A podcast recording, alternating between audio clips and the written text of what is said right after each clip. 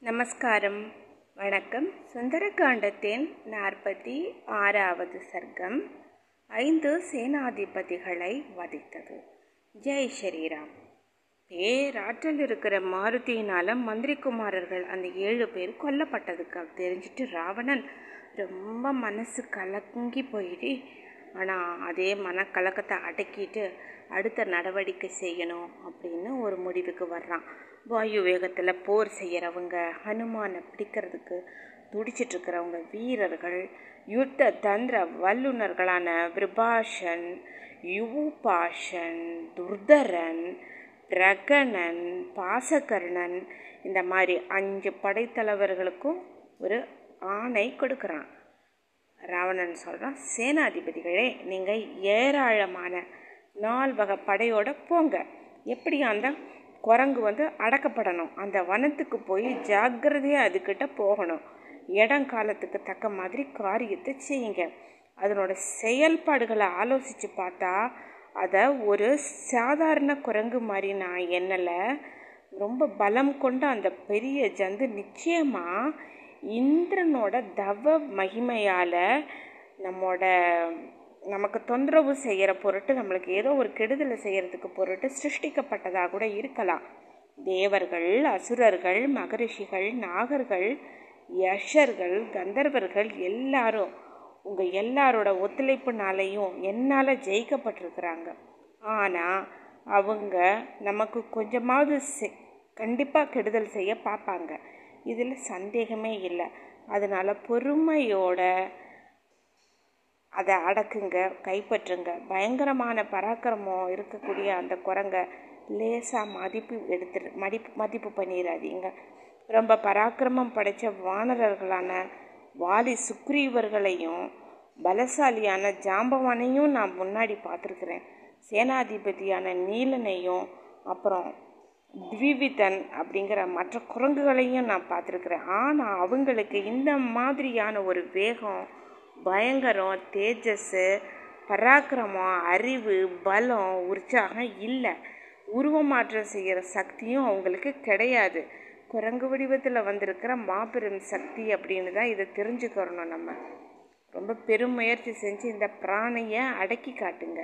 மூணு உலகங்கள்லையும் இருக்கிற தேவர்கள் அசுரர்கள் மனிதர்கள் இந்திரர்கள் எல்லாரும் ஒன்றா கூடி வந்தாலும் போர்க்களத்தில் உங்கள் எதிர நிற்க முடியாது அப்படின்னாலும் ராஜநீதிப்படி போரில் வெற்றியை விரும்புகிறவன் ரொம்ப கவனமாக தன்னை காப்பாற்றிக்கணும் என்ன போர் முடிவு அப்படிங்கிறது நிச்சயமே இல்லாதது.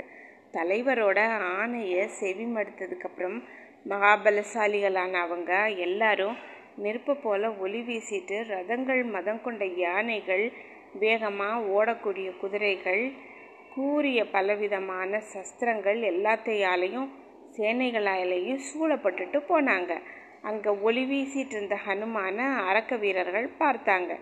உதிக்கின்ற சூரியன் மாதிரி தன் தேசு கதிர்களில் வந்து மாலையாக இருக்கிறவர் ரொம்ப துடிப்புடையவர் ரொம்ப உற்சாகம் உடையவர் மகாபலம் கொண்டவர் நுழைவாயிலில் வீட்டிருந்தவரானவர் பெருமதியாளர் ரொம்ப சுறுசுறுப்பானவர் ரொம்ப பெரிய உடல் படைத்தவர் பெருந்தோழர். அவரை பார்த்த உடனேயே எல்லா பக்கங்களையும் இருந்து அவங்க எல்லாருக்கும் அங்கங்கே இருந்த மாதிரி அந்த பயங்கரமான ஆயுதங்களை வீசி எரிஞ்சிட்டு அவர் மேலே பாயறாங்க. துர்தரோனோட அம்புகள்லாம் இரும்பாலானது கூர்மையானது பட்டத்தீட்டப்பட்டது பொன்முகப்போ இருக்கக்கூடியது. அவன் கரு நெய்தல் மாதிரி ஒரு வீசுகிற பானங்களை ஆஞ்சநேயர் சிரசு மேலே குறிப்பார்த்து விட்டான். அந்த அஞ்சு பானங்களாலேயும் தலையில் துளைக்கப்பட்ட மாருதி பத்து திசைகளும் எதிரொலிக்கும்படியாக கர்ஜித்துட்டு ஆகாயத்தில் தாவினார். அப்போது மகாபலசாலி வீரன் ரதத்தில் இருந்தவன் நானேற்றிய வில்லோட கூடியவன் துர்தரன்.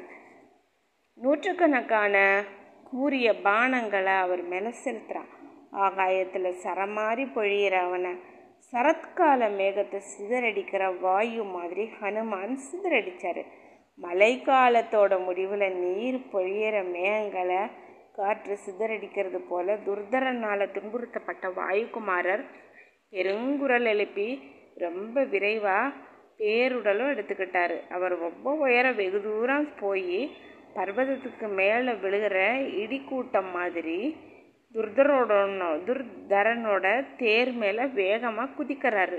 உடனே ரதத்தோட ஏற்கால் முறிஞ்சு விழுந்தது. எட்டு குதிரைகளும் மாண்டு போயிருச்சு. உயிரற்றவனா துர்தரனும் தரையில் விழுந்தான். அவன் பூமியில் விழுந்துட்டதை பார்த்துட்டு மற்றவங்களால வெல்ல முடியாதவங்க எதிரிகளை அடக்குனவங்க கோபம் கொண்டவங்களான விருப்பாஷன் யூபாஷன் அவர் மேலே பாஞ்சாங்க. அவர் உடனே எம்பி கொதித்து ஆகாயத்தில் தப்புனார்.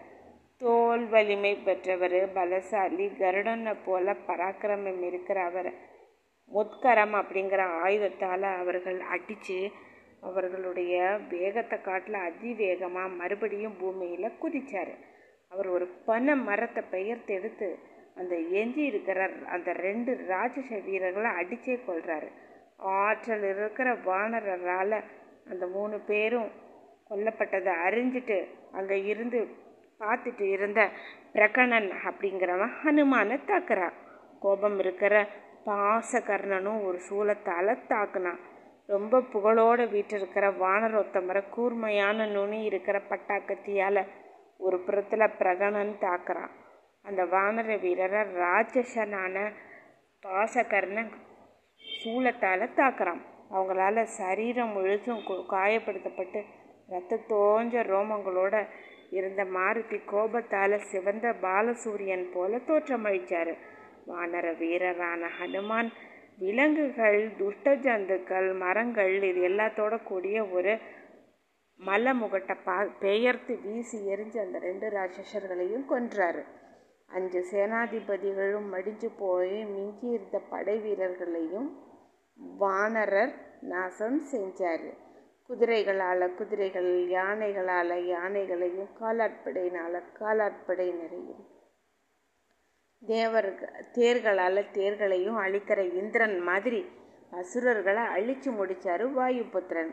வீழ்த்தப்பட்ட யானை குதிரைகளால் ராட்சசர்களால் அச்சுமுறிக்கப்பட்ட தேர்களால் அந்த பிரதேசத்தை சுற்றி எல்லா வழிகளும் அடைப்பட்டு போயிடுச்சு வீரர்களான சேனாதிபதிகளை படை வீரர்களோட வானரர்களோட போர்க்களத்தில் வீழ்த்தி பிரளய கால காலன் மாதிரி விளங்கினார் ஹனுமான்.